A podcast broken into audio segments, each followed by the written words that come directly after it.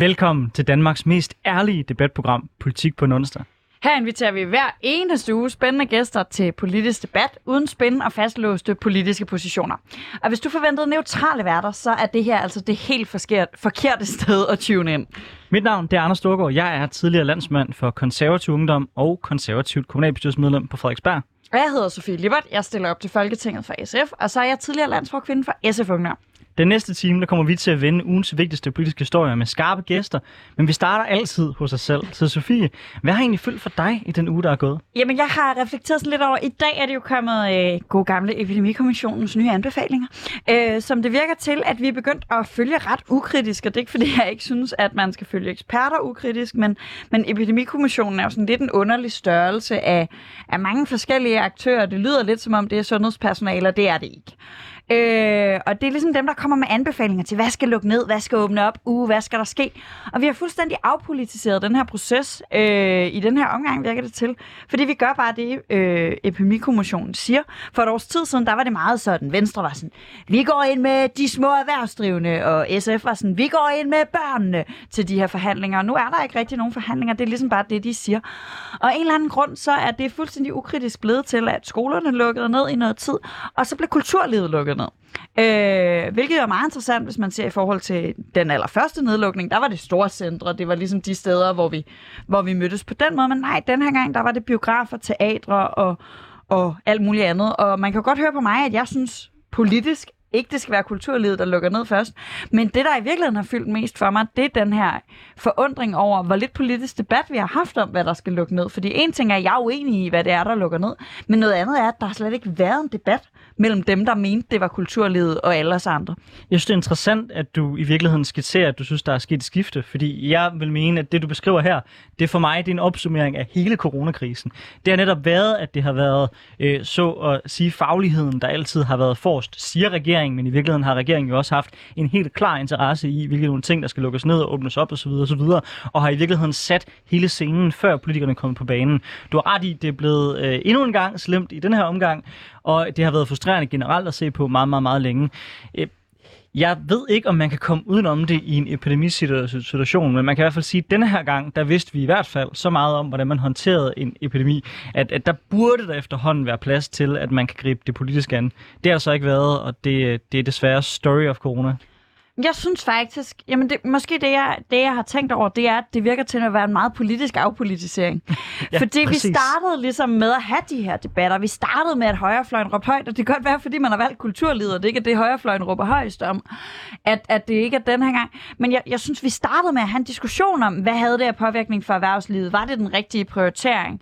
Øh, og så kan det godt være, at regeringen forsøgte at pakke det ind, men, men vi havde alligevel, og måske især i anden nedlukning, det er også, der er mange nedlukninger at snakke snakke om. Men der havde vi alligevel de her debatter om, hvad åbner, hvornår, hvad gør ikke. Øh, og den her gang, der føler jeg øh, virkelig, at, at det bare er blevet den her. Og jeg tror også, det er fordi, nu siger vi faglighed. Jeg føler måske ikke, den her epidemikommission så, så klart er, er en faglighed, som, som øh, som det var, da det var sådan, jamen, altså, alting må lukke ned. Jamen, det er der en faglighed bagved, men nu har vi ligesom valgt noget meget specifikt overhovedet ikke rørt erhvervslivet. Det er ikke, fordi jeg siger, at man skal røre erhvervslivet. Det undrer mig bare, at de er gået at, at storcentrene er gået så rent fri, når, når biograferne, hvor alle sidder og kigger i den samme retning, ikke er, og at man så pakker det ind i ikke at være en politisk beslutning. Det har du ret i. Men øh, inden vi får besøg af dagens gæster, så skal vi jo også høre øh, dig, Anders, hvad du har lagt mærke til her i den sidste uges tid. Ja, jeg har læst en, synes jeg, ret spændende artikel, der handler om Mærsk, og Mærsk de fremrykker nu deres klimamål fra 2050 til 2040. Hvorfor synes jeg, det er, det er interessant? Det er det, fordi at den måde, de gør det på, det er ved at gøre brug af nogle helt nye typer skibe, øh, som skal køre på grønne brændstoffer.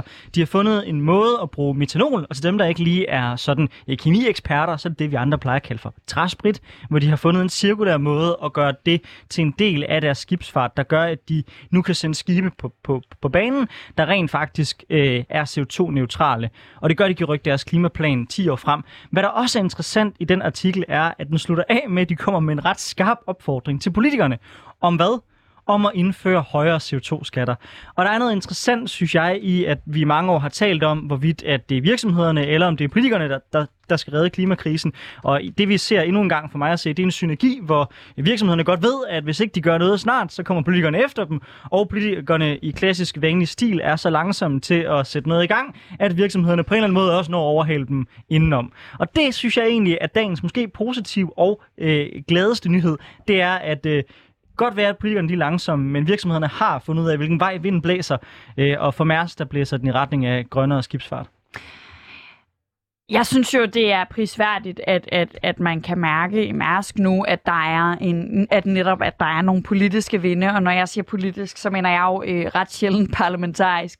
Øh, det er sådan en ting, der kommer af at være aktive bevægelserne på venstrefløjen. Øh, men men jeg, sy- jeg synes jo, det lyder øh, nice, at, at der er nogle af de store virksomheder, der, der presser på.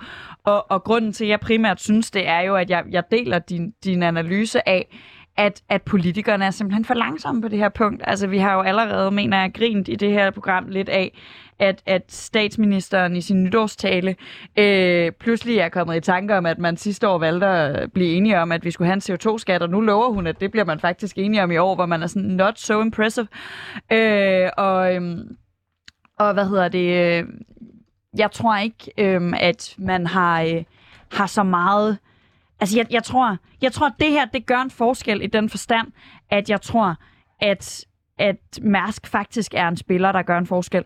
Men jeg tror ikke det her, jeg ser det ikke som sådan en blå det kunne være nice. Jeg ser det netop som en ren, Mærsk vil gerne være konkurrencedygtig, og det synes jeg er, er så, øh, det er sådan virksomheder virker. Ja. Jeg synes bare, det er heldigt, det for en gang skyld kommer klimaet til gavn. Jeg synes, det er det fedeste ever, og, og for mig og hvordan se, så er det også bare endnu en gang en bekræftelse af, at skal vi have løst klimakrisen, så skal vi have virksomheder med. Vi skal sikre, at der er incitament. Fordi det kan godt være, at du og jeg, vi trods alt går ret meget op i klimapolitik og, og kan pege på en masse ting.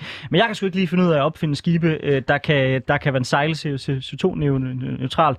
Øh, det tror jeg heller ikke alle folk, der er i Mærsk kan. Men de kan i hvert fald hyre nogle folk, der kan. Og de har en klar økonomisk interesse i at sikre, at det kommer til at ske. Og derfor er det bare endnu en gang historien for mig at se om, at øh, politisk retning, men i sidste ende, så er det markedet, der skal finde løsningen. Jeg synes, det er ret interessant, men problemet er, nu, nu jokede du med keminørder før og sådan noget. Jeg bliver jo vildt nysgerrig på, hvordan det her fungerer, for jeg kan faktisk ikke lige gennemskue, hvordan en, en afbrænding af metanol eller, eller anden behandling af etanol, metanol, der skal frigive energi, den bliver CO2-neutral. Så jeg får sådan lyst til at gå ind og læse mere om det her. Det er jo også...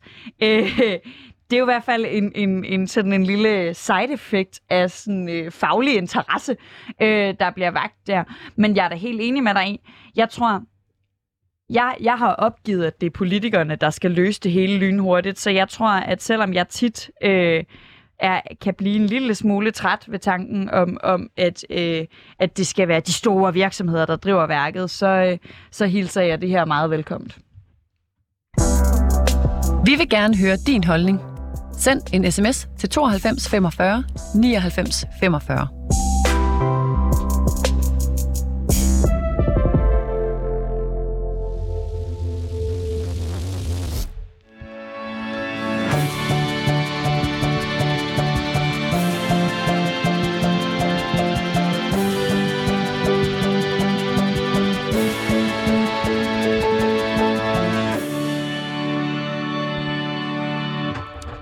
Herinde i Politik på en onsdagsstudie, der har vi nu fået besøg af dagens gæster.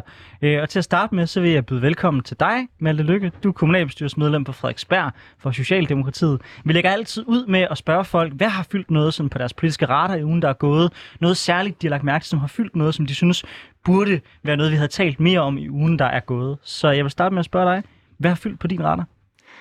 Øh, for det første, tak fordi jeg måtte øh, komme forbi. Det var super hyggeligt lige at komme forbi på sådan en øh, onsdag her og tale politik. Øh, hvad der har fyldt for mig den seneste uge, det er faktisk at stadig gå rundt og tænke lidt over nogle af de ting, som øh, der er blevet talt om i statsministers nytårstale, øh, særligt omkring øh, øh, de ting, som hun taler om på, øh, på velfærdsområdet, hvordan vi skal prøve at, at gentænke, hvordan vi kører, øh, kører velfærd i Danmark og prøve at give lidt mere øh, fri, give lidt mere slip. Øh, det synes jeg faktisk godt, vi kunne have talt noget mere om uh, i dansk politik uh, i debatten i det seneste uge.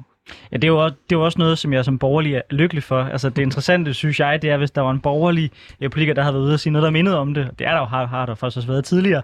Ja, så var de blevet revset ned. Man kan bare se på den måde, som Tyr Frank hun blev behandlet af Astrid Krav. Der er jo noget morsomt i det nu, at hende, der skal, så skal implementere de samme ting, hun kritiserede tidligere. Jeg synes, det er lidt interessant, fordi det er sådan en, øh, der er jo altid sådan noget med, hvordan man har sin egen øh, selvforståelse som politisk parti og sådan noget. Jeg tror, som SF'er har man meget den der, vi er den decentrale parti på venstrefløjen øh, fortælling, som, som jeg køber 100%. Øh, og jeg blev faktisk også en lille smule overrasket over, at, øh, at hvad hedder det, øh, at det skulle være en socialdemokratisk øh, statsminister, der, der smed øh, så meget Altså, jeg har jo næsten lyst til sådan at sammenligne det med sådan en socialistisk arbejderparti-tilgang med at rive hele lortet ned for at bygge noget nyt op igen. Er, altså, øh, jeg, jeg forestiller mig, at man som ung øh, kommunalpolitiker synes, det er fedt og sjovt, men er der ikke også nogen i partiet, der måske synes, at det er lige at tage den lidt for langt, den der øh, rive hele lortet ned og bygge noget nyt op, når nu man er et socialdemokrati, der på mange måder plejer at bygge oven på en velfærdsstat, man selv er moder til? Jo, helt klart. Og øh, jeg er da sikker på, at der sidder nogen, også i partiet, øh, og ikke kun i Socialdemokratiet, men, men i flere af, af de partier, som der ofte sidder i regering, øh, som der nok sidder med tanken, når here we go again. Altså, som øh, Anders også nævnte lige her før, øh, altså, jeg tror, det her er måske den sjette regering, som der taler om at fjerne regler, om at fjerne byråkrati. Ja, det startede vel i virkeligheden med Slytter. Øh, du kigger ind på Anders, han ikke? Og, øh, men, men det jeg vil sige, der er forskelligt her, hvor jeg ved, hvor det er også årsagen til, at, at jeg øh, har mere forhåbning her, og i virkeligheden også tror på det her i, i, høj grad, det er sådan set, at man i stedet for at bygge ovenpå, som du også siger, Sofie, øh, bryder ned og siger, okay, lad os prøve at give noget mere frihed til kommunerne. Øh, lad os prøve at fjerne nogle regler, i stedet for øh, at prøve at fjerne byråkrati gennem at indføre flere regler. For man kan jo se i løbet af de seneste årtier, at, at, at antallet af lovtekster, altså simpelthen mængden af lovtekst bare er stedet stødt.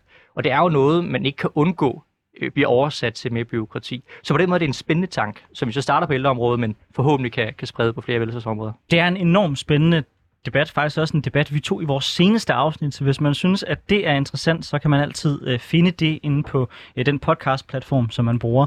Jeg vil også gerne byde velkommen øh, til dig, Ali M&A. Du er radiovært og klummeskribent på Berlinske. Det er rigtigt. Øh, hvad har fyldt noget på din radar i ugen, der er gået? Jamen udover det her med, at jeg overvejer at købe en Huawei-telefon, så, øh, så tænker jeg, at øh, det har været den her Arne-pension, øh, tænker jeg øh, åbenbart øh, i virkeligheden. Øh, jamen det er fordi, at øh, jeg er jo faktisk rigtig glad for, at det blev indført, øh, selvom jeg nu er borgerlig, ikke? øh, så synes jeg faktisk, det var, det, var, det var interessant det der med, at øh, nu er det blevet til noget, og Peter Hummelgaard laver det her opslag, at så er vi i gang og sådan noget. Og, og det er jo fordi, jeg reelt set er støtter af den her Arne-pension. Jeg er faktisk støtter af, at, at de mennesker, som har slidt allermest og har arbejdet allermest øh, for og gjort noget for samfundet og for, for os alle sammen, at de på en eller anden måde kan få en værdig tilbagetrækning. Og det lyder helt socialdemokratisk, det her. Men, men, men det, det, det synes jeg bare var, øh, var, var, var dejligt at, på en eller anden måde at se øh, Øh, blive opfyldt. Du har du bliver helt glad derovre. Du, har, du, har, du har, Jamen, jeg sidder og smiler, altså. ja, altså til, til lytterne, og hvis nogen ikke skulle kende Ali Minali, så kan jeg sige, at Ali Minali, han er tidligere øh, konservativ kandidat øh, til Europaparlamentet. Derfor tidligere. Folketingsvalget og kommunalvalget og mange andre ting. Så Ali, jeg skal egentlig bare spørge dig, hvad har øh, gjort, du har sådan fået øjnene op for det fantastiske i Arne-projektet? Jeg har ikke fået øjnene op på noget tidspunkt. Jeg har altid haft øjnene op. Jeg tror mere, at det er det borgerlige Danmark, der skal tage sig sammen og åbne deres øjne lidt mere. Øh, fordi at det, det er faktisk meget borgerligt øh, i virkeligheden også at tænke på de svageste i samfundet, dem der har arbejdet allerhårdest, og dem der har knoklet allermest. Øh, det er sådan meget borgerligt dyd at, at respektere de mennesker. Så derfor så synes jeg bare, det, det er på plads, det her. Ja, det er altså, jeg kan jo kun være enig, og jeg er super glad for, at der også er en tværpolitisk enighed omkring noget, som der har været så splittende som, som Arne-pension. Øh, og det er jo rigtigt nok, man har jo, jeg vil også sige, at man i dansk politik har skyldt folk det her i mange år. Altså efter man, man, man afskaffede efterløn og alt det her. Ikke? Og, og jeg vil sige, at det også er landet et godt sted, og jeg kan mærke øh, også, at der er, en, en, der er en, en stor interesse og øh, støtte til det øh, mange steder i befolkningen. Så jeg tror også, at det er noget, der kan holde i, i mange år. Det er jo øh, grunden til, at, at, at det her er interessant at snakke om nu, det er jo, at, at, at det nu, øh, det bliver real. Øh, og Peter Hummelgaard, vores beskæftigelsesminister, var ude og annoncere, at det ser ud til, at 11.000 mennesker øh, kan få gavn af den her ordning i år. Og Ali, jeg bliver jo, altså, jeg bliver sådan lidt nysgerrig på din analyse af, at det her i virkeligheden nærmest er god borgerlig politik. Fordi langt de fleste borgerlige, øh, og noget vi også skal tale om i næste afsnit af det her program, er øh, manglen på arbejdskraft, og det fylder ja. rigtig rigtig meget ja. på den borgerlige scene. Nej, ja. hvor er det forfærdeligt, at, at, øh, at, det, at vi mangler øh, hænder til øh, at få mere og mere vækst. Og det her, det tager jo simpelthen øh, 11.000 mennesker ud af arbejdsstyrken tidligere, end, end vi havde forventet, de gjorde det. Du siger, det er borgerligt, og jeg er helt med på, at det er klassisk borgerligt at passe på de svageste, men er der ikke også en masse mennesker, der kunne være blevet ved med at jeg laver godsøjne, bidrage til vores samfund med deres arbejde, som lige nu øh, bliver taget ud af arbejdsstyrken, og derfor kommer til at være skadelig for økonomien. Jo, jo, øh, det vil jeg da gerne give dig ret i, og det er jo ikke, fordi jeg synes, det, det hele er fantastisk fra Socialdemokratiets side. Jeg sad jo og og rystede på hovedet lidt, da jeg hørte den her tale fra Mette, Mette Frederiksen, som nærmest havde Helle Thorning-vibes, ikke? og det gør rigtig mange socialdemokrater Og det lidt kommer vi til at snakke om meget mere om lidt. øh, men, men jeg tænker, at du har, altså, du har jo selvfølgelig ret i det her, øh, men det er også en myte. Altså, det er i virkeligheden bare endnu en gang et bevis på, hvordan det borgerlige Danmark og også andre reelt set ikke har taget sig sammen og, og sat sig ind i, hvad er det for nogle mennesker, vi taler om, som skal have den her værdige tilbagetrækning. Altså, jeg har jo, jeg har jo været totalt Altså, jeg er jo socialrådgiver og tidligere socialrådgiver. Jeg har jo siddet med de her mennesker foran mig. Altså, det er folk, der er slidt. Der er folk, det er folk, der er færdige. Øh, og jeg har siddet med folk, der har siddet og tænkt, jamen prøv at høre, jeg kan ikke bevæge mig mere, jeg har gigt over det hele. Jeg kan ikke få seniorførtidspensionen, jeg kan ikke det her og det her videre. Øh, så, så det her med at tage 11.000 mennesker ud, som jeg mener ah, skal have en værdig tilbagetrækning, det er fint. Øh, og så er det også meget borgerligt at tænke, okay, hvis vi nu tager 11.000 ud, kan vi så finde dem andre steder? Og med al respekt, hvis du kigger på vores øh, beskæftigelsesområder, vores jobcentre, så er der rigeligt at tage derfra. Især også med ikke-vestlige borgere, som ikke er på arbejdsmarkedet. Så igen, med al respekt, Libert, der er masser, der ikke er på arbejdsmarkedet, som vi nemt kan trække ind. Det er der ikke nogen tvivl om. Øh, jeg tror nu, der er lidt uenighed om, hvorvidt at det er mennesker, der er nedslidte, hvor de fleste peger på, at den her model jo faktisk, det er også det, Socialdemokraterne siger, den faktisk ikke handler om folk, der er nedslidte, men det handler om at give folk, der har været lang tid på arbejdsmarkedet, en gave, en frihedsrettighed. Øh, Så derfor synes jeg, at din argumentation Ali, er lidt forskellig det fra det, fordi man er hører Socialdemokraterne for argumentere for, som netop ikke er, at folk de er nedslidte. Ja, men det ved du hvad, øh, Anders, det er super godt. Men, men i bund og grund så handler det om, at vi har nogle mennesker, som har slidt og slæbt for, for samfundet rigtig, rigtig mange år. Og dem skal vi give en mulighed for at trække sig værdigt tilbage. Nogle af dem er nedslidt, nogle af dem ikke nedslidt, nogle af dem er trætte, nogle af dem har været på arbejdsmarkedet rigtig meget lang tid. Og jeg synes bare, hvis vi skal være en velfærdsstat, og vi skal være så stolte af os selv i forhold til det system, vi har, så skal vi give den mulighed til nogle mennesker, fordi vi netop, ligesom der blev nævnt før, har virkelig trukket i den anden vej i rigtig mange år. Ja, altså det er jo fuldstændig rigtigt. Vi skal også huske på, at, at, at hver gang der kommer de her opgørelser over, okay, hvad er effekten på arbejdsudbud og så videre, det er jo en taløvelse. Det er en taløvelse. Vi har ikke set, hvad den reelle effekt er endnu. Øh, og så er spørgsmålet jo også, altså skal det altid handle om arbejdsudbud? Skal det altid handle om økonomi? Det er jo lige præcis, øh, når jeg siger, at, at, at man skylder folk noget, så handler det jo også om, at der er en, en eller anden form for moralsk fordring i det. Og der er en moralsk fordring i, at der er folk, som du jo også øh, nævner, øh, der har haft et rigtig hårdt liv som der er meget nedslidte. Og hvis du gerne vil hjælpe dem, så bliver du nødt til at gøre noget for dem, og det er Arne Pension jo et rigtig godt bud på. Det bliver i hvert fald interessant at se, hvor det borgerlige Danmark stiller sig på sigt. De har jo sagt, at de vil fjerne pensionen, øh, men øh, må ikke det borgerlige Danmark øh, ender med at hoppe på en stolt konservativ tradition, som jo er at forsvare det, der er, og dermed også øh, bygge videre på det, når de nu en dag får magten. Det er i hvert fald interessant at følge.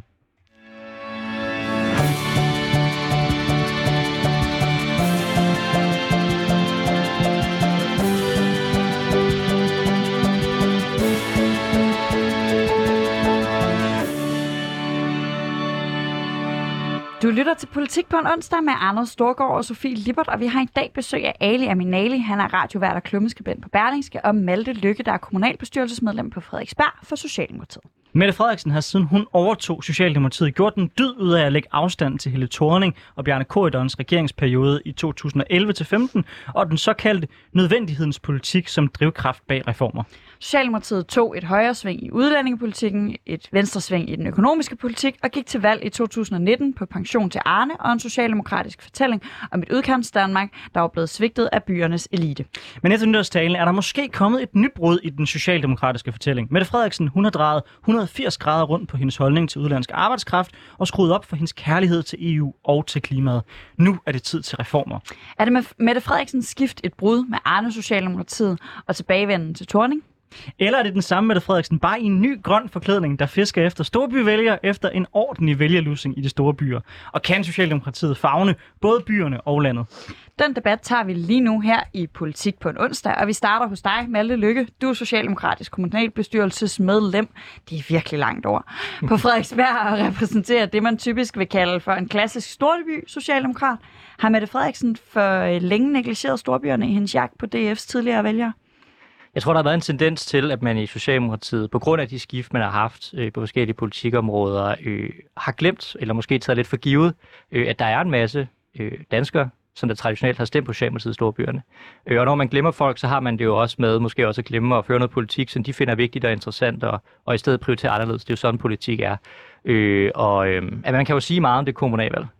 øh, og øh, man må sige, at øh, lige det her kommunalvalg, det var et rigtig, rigtig dårligt kommunalvalg for Socialdemokratiet. Der var mange ting, der spillede ind, særligt i København vil jeg sige, det måske hvad man kunne kalde en perfekt storm øh, af alle mulige forskellige øh, ting, der spillede sammen. En ting var selvfølgelig hele debatten om øh, mink og e-mails, eller ikke e-mails, nu skal vi passe på, at det ikke er USA det her, men øh, med sms'er og så videre, sammen med øh, kommunal øh, valgkampe og så videre, som der, der nogle gange farer lidt i, i totterne på hinanden øh, i København. Men det, der er interessant, vil jeg sige, det er, at man, kan man sige, over flere år har kunne se, at der har været en ændring. Altså, at der er færre og færre danskere i Storbyen, der stemmer på Socialdemokratiet. Så der må jeg sige, okay, der er sket noget, og det kan også, vil jeg sige, det, det hænger sammen med, med politikken også. Men er det her så løsningen? Altså, er det, der mangler øh, for den klassiske storby socialdemokrat, mere udlandsk arbejdskraft og mere klima? Nej, jeg tror ikke, det er hele løsningen. Altså, når jeg øh, sidder og hører øh, og ser Mette Frederiksens nytårstale, så er jeg jo selvfølgelig positiv på mange, på mange punkter omkring det her, og jeg kan også godt mærke, at hun forsøger at bygge bro og det er rigtig godt, og hun tager nogle, fat i nogle af de her punkter, som man ved er vigtige i storbyerne for folk. Så hun prøver jo, det er ikke, altså man kan jo altid tale om det på en kynisk måde, man kan også tale om det på et, som et forsøg fra en statsminister på at prøve at bygge bro på tværs af et, et stigende skæld i Danmark, altså mellem, mellem land og by, med den her nytårstale. Øh, men jeg synes stadig, at vi mangler noget i Socialdemokratiet, øh, når det kommer til storbyerne, og det er øh, sådan set øh, visioner på den lange bane. Altså, ja, det kommer vi måske ind på bagefter. Elia Maneli, øh, jeg tror ikke, jeg lægger for mange ord i munden på dig, hvis jeg siger, at øh, du har været øh, ret stor tilhænger af det, det skifte, der har været i Socialdemokratiets politik, før Anna Kort Dybvad og den mere sådan, man siger, højorienterede landlige socialdemokrat. Højorienterede landlige. Ja. Hvis, hvis nu jeg ikke kommer, kommer med for mange sådan adjektiver på det. Øhm, er du bekymret for den drejning, som tid laver nu? Altså, tror du, det kommer til at koste dem på sigt? Jamen, det er sådan noget, øh, det, det, altså, jeg sagde det jo før, og jeg sagde det jo lidt provokerende, øh, synes jeg selv, det er, det tror jeg også mange øh, Mette Frederiksen socialdemokrater burde synes, det er provokerende at blive kaldt sådan Helle thorning i virkeligheden, ikke? Kigger jeg på dig, mens jeg siger det.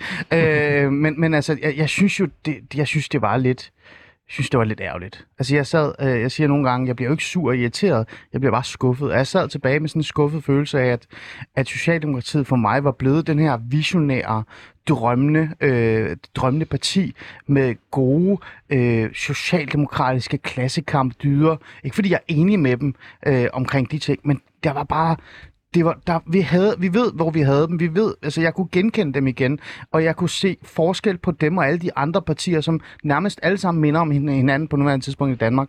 Øh, og så lige pludselig sidder jeg der og tænker, nu er vi sådan noget teknokratisk maskinrums øh, socialdemokrati igen, ikke? Med reformer og så videre og så videre. Øh, og og det, det, jeg, blev sgu, øh, jeg blev sgu lidt øh, skuffet. Øh, og jeg blev også, når jeg tænker over det, med Libert, der er i gang med at stoppe mig lige om lidt, også lave, lidt ærgerlig også, øh, og bekymret, fordi at Socialdemokratiet er på værende tidspunkt dem, som er visionær i dansk politik. Der er ikke mange i det borgerlige fløj, der er visionære. Altså, de, det, det eneste, de kan være visionære omkring, det er, hvor, hvor sms'erne er henne, eller mink, og så er det det, ikke? Og det er jo virkelig, virkelig sørgeligt at kigge på. Så, så jeg var sådan som borger i Danmark, selvom jeg ikke er enig med dem 100%, kunne jeg kigge på Mette Frederiksen og tænke, okay, jamen altså, stop indvandringen, øh, en form for semiklassekamp, almindelige boliger, jeg, jeg, jeg kender det her. Jeg kan forholde mig til det. Men det synes jeg er interessant, du siger, du kan kende det her, fordi jeg er egentlig enig med dig i, at jeg synes, at klassekampen står stærkere, men jeg synes, at Malle har en meget interessant pointe, som jeg føler, at, at, at kommer meget sjældent ud i, i de her debatter om, hvor står Socialdemokratiet i dag, fordi du snakker om, at de er gået tilbage til noget. Og det føler jeg ikke, fordi traditionelt, historisk, er Socialdemokratiet et byparti traditionelt, historisk, der er det i de store byer. Socialdemokratiet sidder virkelig tungt på borgmesterposterne. Det er der, man stemmer socialdemokratisk. Det er der, man har... Og, og det kan være en, en fortælling om, om at, at vores land har ændret sig. Det kan sagtens være, det er det. Men jeg oplever ikke, at Socialdemokratiet er gået tilbage til kernesocialdemokratiet. Jo, i noget af sin klassekampsfortælling. Men i rigtig meget skubber Socialdemokratiet også storbyboeren væk fra sig, også arbejderen i storbyboeren. Det er ikke fordi, de kun skubber øh, folk som mig øh, i sådan noget øh, halal-akademiker-land øh, væk, fordi der er også færre i Brøndshøj, hvor jeg bor, der stemmer socialdemokratisk, end der har været tidligere, som ellers er sådan en ret klassisk sådan middelklasse ja. arbejderklasse. Må, må, jeg svare på det? Må jeg svare på det? Ja, øh, det må du rigtig gerne. Ja. Jeg er meget interessant. Føler du virkelig, at de går tilbage til noget klassisk? Er, de ikke, er det ikke en, jeg har lyst til at sige en tredje vej, som ikke er, er den tredje vej? Nu er jeg jo ikke... Øh øh, historiker, og heller ikke gået på universitetet, ligesom mange her i det her rum sikkert har gjort. Jeg er jo bare øh, en almen borger, som har bare historien med sig og, og kender til det politik, jeg nu kender til. Men jeg føler bare, at Socialdemokratiet øh, repræsenterede lige pludselig noget, som havde noget, noget øh, værdimæssigt og noget visionært i sig. Øh, I forhold til det her med, med, med byer, Øh, du har fuldstændig ret. Øh, når man kigger på det historisk, så var byerne stærke, øh, når man tænker på socialdemokratiske vælgere. Jeg vil så våge den påstand, det er jo bare en påstand, øh, og det er jo derfor, jeg blev glad, når Kåre Dybvad væk snakkede om almindelige boliger, så er det jo, at socialdemokratiske arbejdervælgere findes jo ikke i København længere. De er jo blevet smidt ud af Djøffer og enhedsliste øh, stemmer, som reelt set er, øh, de har flere penge, end jeg har, i hvert fald i bund og grund. Ikke? Så de bor jo ikke i storbyerne længere. De er jo blevet skubbet ud af storbyerne. Så, så jeg har det sådan lidt, det har noget med demografi at gøre, det har noget med udvikling at gøre, øh, og det er jo lige netop derfor, vi skal have et visionært socialdemokratisk parti, som vil have et klassekamp opgør, som også kan skubbe de borgerlige i gang med den her diskussion omkring, hvad fanden er det egentlig, der sker i, i vores store byer? Hvad er det, der sker med de forskellige klasser, og hvorfor er det, vi kommer længere og længere væk fra hinanden? Ja, altså det her, hvor jeg vil, nu, nu når vi begynder at tage en diskussion, så, så begynder vi nærmest også at antage, at Socialdemokratiet ligesom grundlæggende har skiftet linje efter en nytårstale. Ikke? Jeg tror også, vi, vi, vi skal passe på, at vi ikke maler os op i et hjørne her. Øh, Mette Frederiksen holdt en tale, hvor jeg mere altså end noget andet ser, hun prøver at bygge bro. De her visioner, som jeg egentlig også er meget enig med dig øh, i, øh, blandt andet omkring almindelige de, øh, de er ikke væk. Altså, vi har lige landet en, en, en stor boligpolitisk aftale her efteråret, som der kommer til at sætte enorme spor på Danmark i, i løbet af de næste mange år den er jo ikke væk. Den kurs er ikke forsvundet. Jeg er da sikker på, at, at Kåre Dybvad ikke er færdig med boligpolitikken i Danmark efter den her nytårstale. Der sker så meget mere, som der arbejder videre på, hvad det er, vi redder har gjort her. Og det er visioner, som øh, taler ind i den klassiske arbejderfortælling i Socialdemokratiet. Og det er rigtigt, der er der en tilbagevenden. Men det, der er min point, når jeg siger, at der mangler nogle visioner, det er sådan set visioner, der henvender sig til den nye klassiske storbyboer. Nu peger du på dig, på dig selv, Sofie, men altså unge øh, folk med en længere uddannelse, halalhibier kan man godt kalde dem. Jeg vil bare kalde, øh, kalde det folk, øh, som der er den klassiske moderne bybo. Der mangler Socialdemokratiet stadig at formulere de visioner, som der også får folk til at se fremad der, i stedet for at se væk på enhedslisten og radikale og SF og alt muligt andet. Men er det så den her, er det her så den rigtige vej? Altså, jeg vil gerne prøve at få debatten lidt over på hele, på mm. hele reformsporet, fordi det hun jo i virkeligheden har som overskrift i hendes tale, det er jo, at nu skal vi til at lave reformer. Vi skal til at se på udenlandsk arbejdskraft, vi skal til at snakke arbejdsudbud, vi skal gøre vores økonomi bedre og stærkere. Hun rækker i virkeligheden hånden ud til de radikale. At, at det vejen frem overhovedet til at vinde de her øh, de her storbyboer. Og hvis du sidder og er en socialdemokratisk, lad os bare sige en kort dybvad-type, det meget af det projekt, han har i talesæt. Du sidder i slagelse, du kan ikke lide indvandrere, øh, og du har stemt til tid, fordi at de lover, at vi skal tilbage igen til øh, en arbejdertid, hvor der var mere klassiske skillelinjer, og, øh, og man rent faktisk øh, fik gjort noget ved nogle problemer, mener de, øh, som øh, mange i år, mange år ikke er blevet gjort noget ved, fordi der sidder nogle teknokrater og sidder og lyttet til, hvad embedsværket har, har, har man sagt. Hvis du sidder som sådan en, og sidder og tænder dit tv og ser øh, Mette Frederiksen snakke om, at nu skal vi til at have mere udlandsk arbejdskraft, tror du så ikke, du fik kaffen lidt galt i halsen? Og måske småkagerne også? Jo, men der er også et forklaringsprojekt der for Socialdemokratiet. Øhm, fordi man får meget hurtigt øh, billedet af, og nu, jeg bryder mig ikke om at bruge det ord, men det brugte man dengang, fremmedarbejdere øh, fra Tyrkiet eller, eller et andet sted uden for Europa, som der kommer til, øh, til Danmark, og så kommer nogle integrationsproblemer i nogle almenboliger på et tidspunkt i 80'erne og 90'erne. Øh, vi har lært rigtig meget siden da, og vi er ikke engang blevet specifikke omkring, hvad det vil sige at låne arbejdskraft udefra. Er det fra Europa? Er det fra Østeuropa? Øh, kan vi øh, lære af, hvordan man for eksempel gør i, i Frederikshavn, hvor man er blevet enormt dygtig øh, på mange arbejdspladser til at, at få folk ind i fællesskaber, ud over blot et arbejdsfællesskab. Øh, der er jo nogle perspektiver her, som jeg godt kan se Socialdemokratiet spille ind i, uden at det bliver et, et radikalt projekt, så at sige. Øh, men, men for mig at se, at det heller ikke supervisionært. Altså det er jo, det er jo, for mig er det jo ikke nok, at man taler klima, at man taler øh, udenlandsk arbejdskraft osv., for at inspirere folk i storbyerne. Altså vi skal videre end det. Øh, og øh, hvis jeg skal komme med et bud på, hvad det kunne være, for eksempel, så vil jeg gerne kigge tilbage. Jeg tror, det var i 19 eller i 20, hvor man 1. maj øh, fra øh, flere af de andre øh, venstreorienterede partier kom et fælles forslag til Socialdemokratiet og noget, man kunne stå sammen om. En ting, man har glemt lidt i Danmark, øh, netop demokratiske virksomheder. Jeg tror, det er et sted, det er et politisk punkt, som der faktisk kan forene og bygge lidt mere bro mellem øh, storby og mellem landområder, fordi det er allerede noget, man arbejder på i landområderne i forhold til at skabe jobs osv. Altså at man skaber virksomheder, hvor at medarbejderne ejer dem osv. I storbyerne er der rigtig mange akademikere, når jeg taler med dem i hvert fald, der synes, det lyder interessant og spændende. Særligt akademikere, som der arbejder i freelance jobs og alt muligt andet, som der kan finde sammen om det her.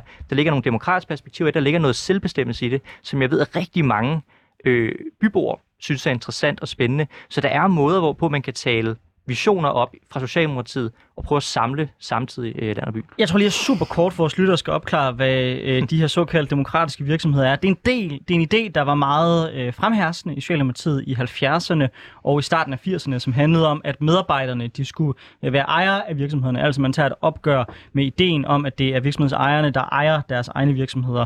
Øh, den idé blev lagt... Øh, meget i graven efter 80'erne, øh, hvor ideen den kul sejlede. Øh, og jeg vil måske gerne stille spørgsmålstegn ved, om det er det store byboer virkelig står og råber efter. Det er ØD. Øh, men, jeg vil, men jeg vil starte med bare at spørge dig, Ali. Jeg tror, det, det er vejen til at samle land og by demokratiske virksomheder, økonomisk demokrati? Jeg tror, øh, ærligt talt, så tror jeg faktisk, at hvis Socialdemokratiet bare holdt fast i det, de havde gang i før, så tror jeg faktisk, at de på et tidspunkt nok skulle vende den her land- og by-problematik. Øh, fordi en af de ting, som øh, Mette Frederiksen, Kåre Dybvad, øh, Peter Hummelgaard og alle de andre reelt, også selv Rasmus Stocklund øh, har, har brugt tid på, det er også at prøve øh, at sige, at den her, den her konf- kløft, den her konflikt mellem land og by, så stor er den virkelig heller ikke. Det er jo noget, de borgerlige har reelt set kørt meget på. Øh, nærmest stået, øh, øh øh, altså Ellemann har jo stået i øh, gummistøvler øh, sammen med øh, øh, hvad hedder, landmænd lige pludselig, ikke? og stå, og sagt mink, mink, ikke? det er virkelig sørgeligt at se på i virkeligheden. Øh, så, så jeg tror faktisk, øh, i bund og grund, så synes jeg bare, at det bedste råd vil være, at Socialdemokratiet bare holde fast i det, de er gang i. Øh, fordi den her vej er forkert. Altså, øh, jeg kan godt se øh, det her skrevet, øh, især for eksempel øh, med indvandrerpolitikken og udlændingepolitikken for, for eksempel. Den er enormt, enormt vigtig. Altså, hvis man ikke holder fast i den her fortælling, jamen så kigger de jo bare på Dansk Folkeparti igen. Så er de tilbage. Jeg forstår ikke, hvorfor Socialdemokratiet gerne vil appellere til den Tesla-elskende, hvad hedder det, Jøffer. Altså, den øh, Tesla-elskende Jøffer kommer aldrig til at stemme 100% socialdemokratisk. Det kommer ikke til at ske. De er glade for radikalt venstre og enhedslisten osv. Øh, men, men, men altså, lad mig lige komme med et godt eksempel på, hvor vi godt kan se, der er ved at komme et skred. Øh, altså Mathias Tesfaye, Mette Frederiksen, Rasmus Stocklund har jo i rigtig lang tid også op til valget lovet, at der vil komme en loft på udlændinge, altså fra ikke-vestlige lande. Den loft findes jo ikke lige pludselig mere. Den er det ved at trække tilbage. Rasmus Stocklund stod i mit program, og ærligt erkendt, den loft har det aldrig rigtig gået op i. Fordi for dem er det vigtigt at have arbejdskraft ind fra, fra udlandet. Ikke? Og der kan du se, det her, det er jo et skred det er jo nærmest, vil nogen kalde løftebrud i virkeligheden også. Og det bekymrer mig i bund og grund, øh, den her fortælling om, at vi er visionære tænkende, og vi tager alle de her øh, danske, hvad hedder det, altså majoritetsdanskernes bekymringer øh, til os og gør noget ved det. Og så lige pludselig vågner man op, det er blevet nye år, og så er det helt bare anderledes maskinagtigt i virkeligheden. Jeg synes, det er, er nogle interessante perspektiver, vi når ind på her. Øh, jeg tror øh, helt kort, at jeg vil gentage, at vi er i hvert fald øh, ikke neutrale værter, og jeg er meget uenig i Anders' udlægning af, hvad, hvad, hvad demokratiske virksomheder har af status i nutidens samfund. Men det kan vi helt sikkert tage en anden debat om. Jeg synes, der er nogle rigtig interessante perspektiver i, at du faktisk peger mod nogle af de ting, som jeg vil tro folk, der stemmer enhedslisten stemmer, fordi min analyse er i hvert fald i høj grad, at Socialdemokratiets vælgere i byerne er skrevet til enhedslisten og ikke ret meget til radikal. Det har nogle gode pointe i.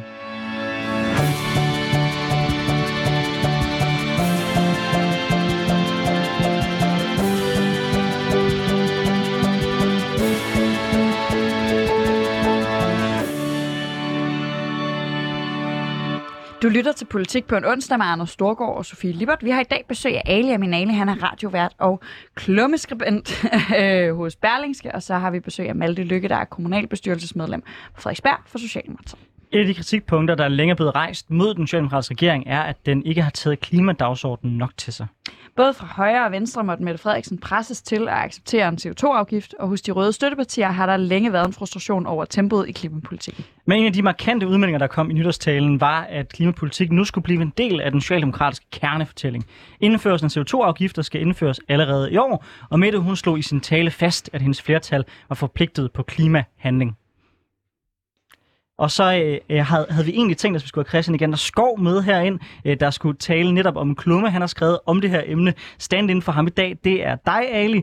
Øh, så jeg vil egentlig bare grundlæggende høre, er du enig i Christian igen, der skov, når han, man skriver, at klimadagsordenen, det er politik for den national indifferente, og til gengæld overmåde globalt bekymrede højere middelklasse, øh, og at øh, ved at lægge sig så tungt på klimadagsordenen, som Mette hun gør nu, så risikerer hun netop at skubbe de landlige vælgere fra sig. Altså, jeg, jeg er meget enig med Christian Ganderskov i mange ting. Jeg er faktisk øh, mig og Christiane Gernsgaard bliver nogle gange øh, forvekslet med hinanden. Jeg ved ikke, hvordan det kan lade sig gøre i virkeligheden, men det er faktisk sket øh, i bund og grund øh, et par gange. Men, men altså, jeg er jo ikke, er ikke 100% enig. Jeg forstår godt, hvad det er, han prøver at sige her. Øh, for mig er det sådan en form for læfne igen. Altså sådan en form, igen sådan det der med at sådan, ah, kom over til os. Øh, vi kan også omfavne den her klimadagsorden. Fordi øh, i virkeligheden så har Socialdemokratiet i lang tid, og nu kommer det, som jeg ved ikke, om du er enig med mig eller ej, været den fornuftige stemme i, i klimadebatten. Det synes jeg, hvis jeg skal være ærlig. Jeg, jeg kan godt lide hockeystav-tænkningen. Jeg kan godt lide det der med ideen om, at, at vi ikke skal reagere lige om lidt, eller så dør vi alle sammen.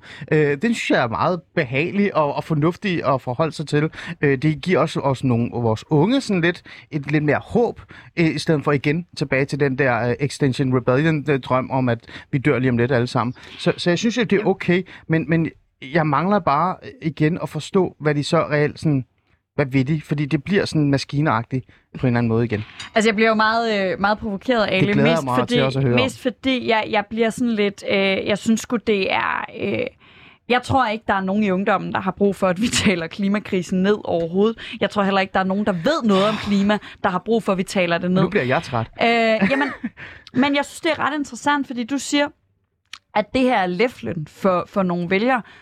Er det her ikke bare Socialdemokratiet, der øh, endelig begynder at øh, høre efter, når alle, og det kan godt være, at du synes, det var rart nede i maven, at du kunne få lov til at lade som om, at hockeystavsmetoden, øh, den ville virke. Men at det her ikke bare Socialdemokratiet, der endelig har fattet, at nu bliver de nødt til at lytte. For eksempel til Mærsk, som Anders nævnte tidligere i det her program, øh, som siger, at vi skal have den der CO2-afgift nu, hvis lortet skal kunne gøre, hvis vi skal kunne nå at være konkurrencedygtige. Der er begyndt at lytte til alle de videnskabsmænd og kvinder, der siger, at det er sådan her, at det er nu, der skal handling til. Er det her virkelig vælgerlæflen, eller er det bare anerkendelse af den virkelighed, de lever af? Altså, jeg synes nu, det der med at lytte til forskere og, og virksomheder og sådan noget, det er jo ikke, det er jo ikke fordi man ikke gør det ved ikke at, at være en, altså, fan af hockeystav-effekten. Du skal, hvis du skal nå den der øh, hockeystav-tænkning, så skal du netop lytte til øh, forskere og, og virksomheder osv. Og ligesom Anders også sagde, det er jo ikke og Anders, der kommer til at finde ud af, hvordan man laver øh, grøn fuel eller et eller andet på den skyld. Men, men, men jeg synes bare, det har været godt, at der har været nogen på venstrefløjen, der det mindste har sagt, hey, kære unge øh, vælgere og borgere i Danmark, I dør ikke i morgen, hvis der er, at vi ikke handler i dag. Altså, og det synes jeg har virkelig, virkelig fyldt ekstremt meget på venstrefløjen. Øh, så derfor så, så vil jeg holde fast i, at jeg synes, det er fint. De har været den fornuftige stemme på venstrefløjen, øh, og jeg har, været, jeg har faktisk været fan af deres øh, idé omkring det. Kunne de have været bedre til at tænke grønne afgifter? Øh, lige det vil jeg ikke afvise. Øh, men, men altså, igen, det er jo faktisk også en del af hockeystavtænkningen. Nej, det, det er det faktisk ikke. Men, men, nå, Jo, det men, er det. Nej, det er Jo. det ikke. Øh, Okay, men der kan du så spørge Klimarådet, som netop, øh, som, som netop siger, at hvis du skal have det her til at fungere, så skal de indfases gradvist og, øh, og hvad hedder, stigende på, på en måde, man starter allerede nu. Der kan man ikke vente til 2030 med at indføre afgifter. Så det er faktuelt forkert. Men Malte øh, Lykke fra Socialdemokratiet, jeg vil gerne spørge dig ind til det her spørgsmål også. Altså, er der ikke en sandhed i, at dem, der går mest op i klima, det er dem, der er inde i byerne? Dem, der går mindst op i det, det er øh, de mere landlige vælgere, og dem, der måske kommer til at have den største udgift ved en klimaomstilling, for eksempel i forhold til landbruget, og i forhold til nogle af de mere sådan, tunge ind- industrier osv., osv., at det er øh, de mere landlige vælgere, så er der ikke en form for, ja, nu er det mærkeligt at kalde det klassekamp, men så lad os sige en klassekamp mellem land og by, øh, som spiller ind i klimaspørgsmålet. Det gør der ikke nødvendigvis. Og for at, at, at bruge en, en, øh, en, en måde at tale på, som Lars Lykke jo indført, så går alle danskere jo øh, meget op i klima, når du ser på, øh, når du spørger øh, vælgerne, hvad det er, de synes er vigtige emner, men man går mere og mere op i det øh, i storbyerne.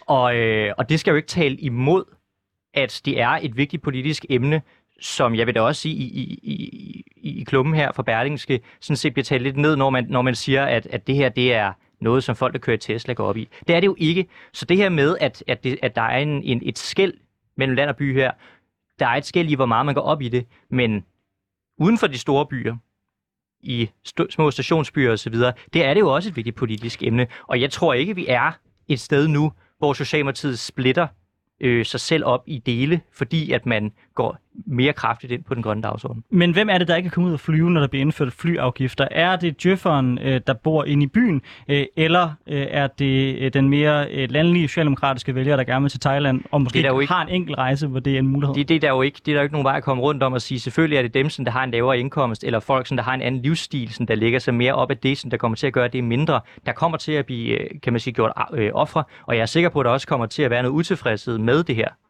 et eller andet sted i Danmark, men det betyder jo ikke, øh, at Socialdemokratiet er ved at implodere i sin, kan man sige, sin vælgersammensætning uden for de store byer. Det er vi slet ikke. Jeg synes, det er lidt interessant, fordi nu bliver det også sådan, nu får vi det lidt til at lyde som om, det er alle de rige mennesker, der bor inde i byerne. Det er det jo faktisk ikke. Altså, der er ikke sådan, jo, alle de rige mennesker bor inde i byerne, men der bor også ret mange mennesker, der ikke har nogen penge. Der bor masser af mennesker i boligblokke, i, i øh, forskellige udsatte boligområder, som typisk ligger inde i byerne. Så det er jo ikke fordi, at, at byerne er, er totalt tømt for arbejderklasse og underklasse og, og, og De den slags. derhen. Øh, ja, og, og det er en kæmpe debat om boligpriser, som er en, øh, super interessant, men ikke desto mindre, øh, der bor masser af mennesker med meget små indkomster, øh, både i København og Aarhus og Odense. Så Ali, altså, er, er det ikke en, en øh, er det ikke, øh, ja, måske netop mere en, en konflikt mellem land og by, end en, en, en klassekamp, og derfor helt fair, at Socialdemokratiet... Øh, Øhm, fordi, der er jo, altså, fordi de fattige i byerne typisk også går meget op i klimaet. Er det ikke helt fair, at Socialdemokratiet øh, tager øh, også til gode ser den arbejderklasse, der er i byerne, der går op i klimaet? Jo, prøv at høre. Jo, det er det. Og jeg er også meget bombastisk lige før, selvfølgelig. øh, jo, det, det er det. Men grund, en af grundene til, at jeg også igen er fan af den her hockeystav-teknik, det er fordi, at der er forskel på, hvordan det kommer til at ramme os. Øh, og når jeg siger os, men også danskere, altså land og by. Ikke? Øh, jeg, altså, jeg har jo hørt lange, mærkelige idéer og tanker om i Aarhus, at vi skal øh, lave øh, super motorveje, cykelmotorveje, så folk kan cykle fra en by, der hedder Sabro, hele vejen til Aarhus Midtby. Jeg tror, det over har været 40 km eller sådan noget, 30 km. Det er i hvert fald skørt, ikke? Øh, og, og, og, også det her med, at for eksempel, at færgen på Bornholm nok ikke, det er ikke Socialdemokratiet, der har kommet med det forslag. Færgen på Bornholm øh, burde måske bare, øh, altså vi burde være, tage færgen mere og droppe med at flyve og så videre og sådan nogle ting. Så altså, det jeg tror, de fleste øh, danskere, majoritetsdanskere, som ikke bor i de her store byer, tænker på, det er, hvordan kommer det til at ramme mig? Øh, kan jeg aflevere mit barn i en daginstitution, hvis jeg ikke skal have den her ekstra bil? Hvad kommer den her afgift til? Og derfor så synes jeg, at det er vigtigt, at Socialdemokratiet, eller i hvert fald de store partier, holder fast i en, en vigtig og, og ambitiøs klimapolitik øh, og dagsorden, men samtidig lige husker på, hvordan kommer det her til at ramme danskerne?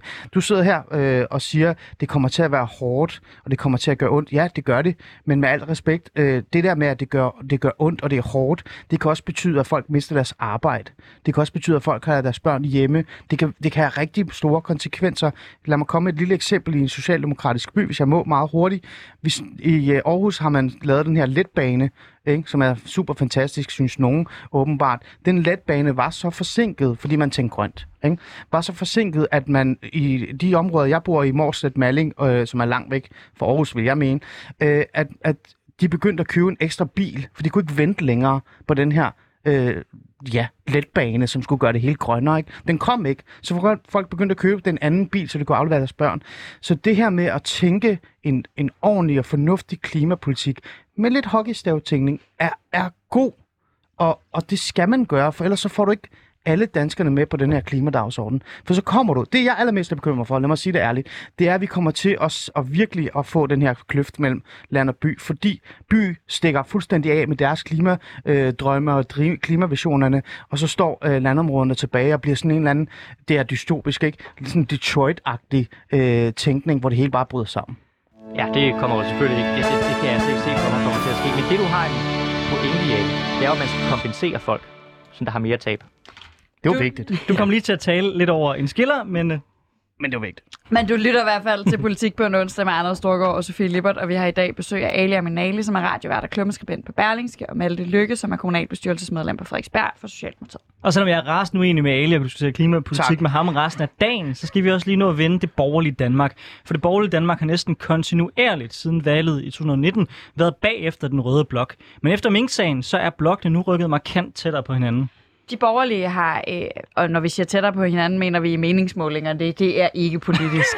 de borgerlige har nemlig længe øh, sammen med erhvervslivet forsøgt at presse regeringen til øh, på udenlandsk arbejdskraft og række hånden frem mod de radikale i en økonomisk alliance mod S.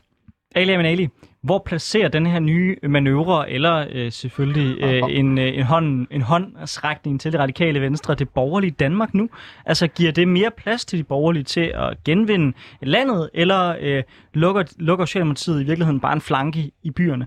Altså er der mere plads til det borgerlige Danmark nu, eller øh, bliver det bare en konkurrence fra nu af mellem Ellemann, der elsker byerne, og så, så Mette Frederiksen, der også gerne vil elske byerne, og så lad os se, om der elsker byerne mest.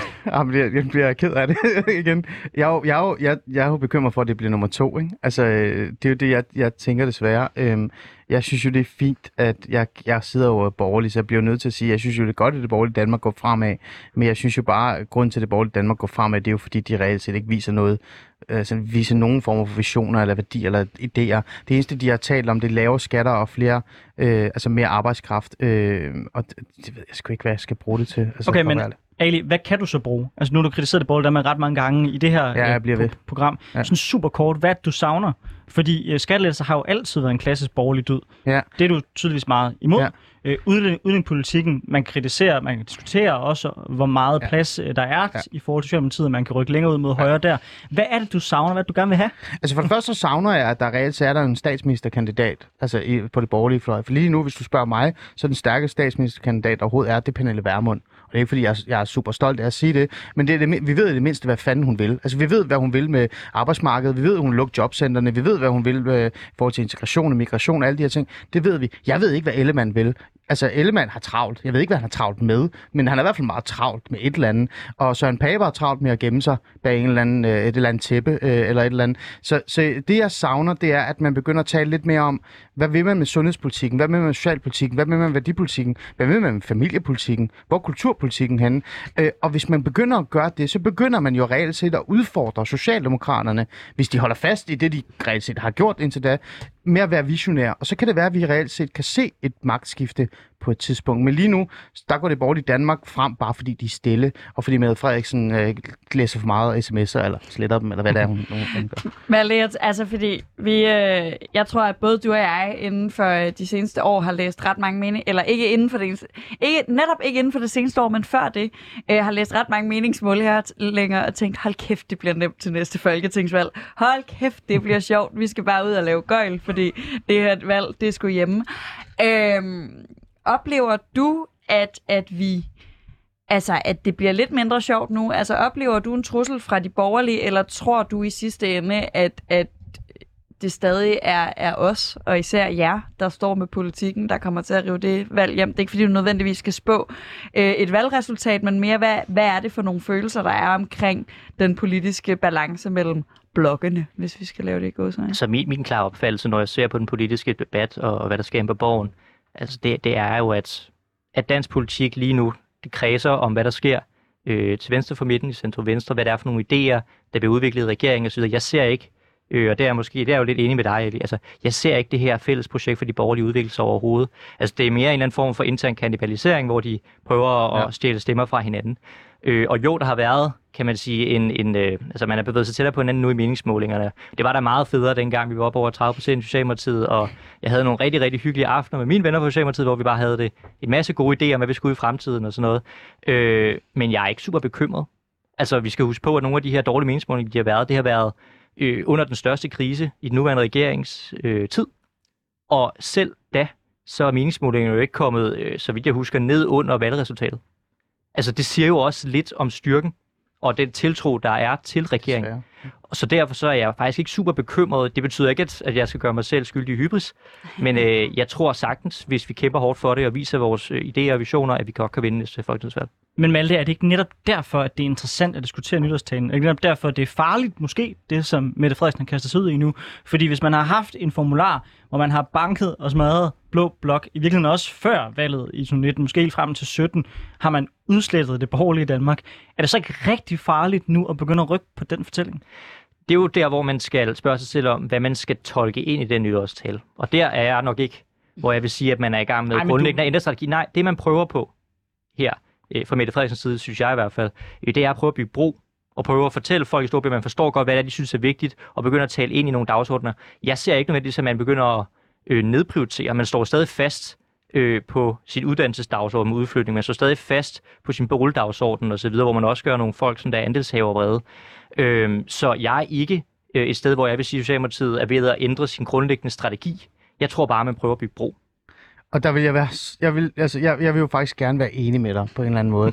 men, men jeg kan jo allerede se, som jeg nævnte lige før, et af de store øh, problemer, det er jo netop med udlænding- og integrationspolitikken. Og der kan jeg jo reelt set se, at det her, for eksempel det her øh, loft på ikke-vestlige indvandrere, som var et løfte, Malte, før til, øh, op til folketingsvalget, nærmest øh, er bare forsvundet nu. Øh, og, og det er et kæmpe, altså det, som Socialdemokratiet har vundet allermest på, det er jo bare øh, kramme øh, DF og det borgerlige Danmark øh, i forhold til udlændingepolitikken, og bare fjernet den, som, øh, altså vi diskuterer det jo nærmest ikke mere, ikke? Den debat kommer tilbage. Men, men altså, hvis man skal være sådan lidt socialdemokratisk optimistisk, og Anders, der vil jeg gerne kigge på dig bare lige kort, og hjælp mig gerne her, eller sige noget øh, ondt imod mig. Øh, når, når det kommer til valg, og vi kommer til at stå i en valgsituation, så kan jeg ikke se, hvilken statsministerkandidat, der skal stå over for Mette Frederiksen. Øh, og det er der, jeg God tror, den store bekymring er for mig som borgerlig. Vi kan helt sikkert godt tage en debat om borgerlige statsministerkandidater en, en anden dag. Jeg er slet ikke i tvivl om, at Anders han ville jeg synes, har... det var fedt, hvis det var Søren Pape. Ja, ja, ja. Det er som om, jeg bare har, jeg bare har et, en lille favorit i den der, ikke? men, men jeg kunne godt tænke mig her helt til sidst, fordi jeg synes egentlig, det er enormt interessant, og vi når ikke ret meget om det, men Malte, deler du Alis analyse af, at det er rykket på udlændingepolitikken, der er skyld i, at Socialdemokratiet gik så meget frem i 19? Fordi min analyse, det er ryggen på Arne-pension, på ældrepolitik, på øh, den gamle hvide mand, mere end det er, er øh, udlændingepolitikken. Hvad tror du var skyld i, at Socialdemokratiet øh, vandt magten i 19? Altså, jeg er ikke fan af at give en enkel årsagsforklaring til sådan noget, der er så, øh, ja, så stor en ting. Men øh, jeg vil sige, at begge ting har spillet ind, og så er der, har, har der jo også været den her følelse af, at man er bevæget sig tilbage til noget, der var mere klassisk socialdemokratisk. Der er jo rigtig mange som der har identificeret sig selv som socialdemokrat, men som ikke har kunne se sig selv i det socialdemokrati, der var under Helle Thorning, også rent kulturelt og rent kommunikationsmæssigt. Øh, så, så det spiller også ind, men helt klart øh, rykket på udlændingepolitik og, og, og, og rykket i forhold til egen pension, så der jo var et nybrud. Det men, har betydet noget super, super kort, vi skal snart til at runde af. Er det ikke også bare virkeligheden, der har indhentet Socialdemokratiet? Altså, Socialdemokraterne, de i opposition, er typisk meget ideologiske i den måde, de ligesom øh, taler deres projekt op. Når de er i regering, så bliver de typisk tvunget til at lave reformer af velfærdsstaten, der også nogle gange gør ondt. Så er det, er det ikke bare den samme model, som vi så med Nyrup, den samme model, vi så med Torning, den samme model, vi har set med Socialdemokrater i virkeligheden næsten siden Anker Jørgensen? Altså, der er jo altid konsekvenser af politik, der, der, der rammer i ned ad vejen. Det kan man jo også sige i forhold til den her det her øh, hånd over midten, som man, man kunne tolke ind i nyårstalen. Altså konsekvensen af det ryg, man har lavet på egen pension, på øh, indvandring osv., det er jo også noget, som der måske rammer nu i forhold til kommunalvalget. Og det er også noget, der gør, at man tilpasser sig Socialdemokratiet, fordi man gerne vil være et bredt parti. Øh, så jo, der er en konsekvens af ens politik. Tusind tak til jer begge to, fordi I ville komme og diskutere, hvad, hvad det er, der sker i Socialdemokratiet og generelt i dansk politik øh, for tiden med bevægelser. Øh, tak til dig, Malte Lykke. Du er kommunalbestyrelsesmedlem på Frederiksberg for Socialdemokratiet. Og tak til dig, Ali Aminale, klummeskribent for Berlingske og radiovært lige her på kanalen, øh, fordi I ville komme i dag og lytte med og, og snakke med. Øhm, hvis man vil høre mere politisk debat, så kan man altid finde øh, alle afsnit af Politik på et onsdag på sin foretrukne podcast-platform.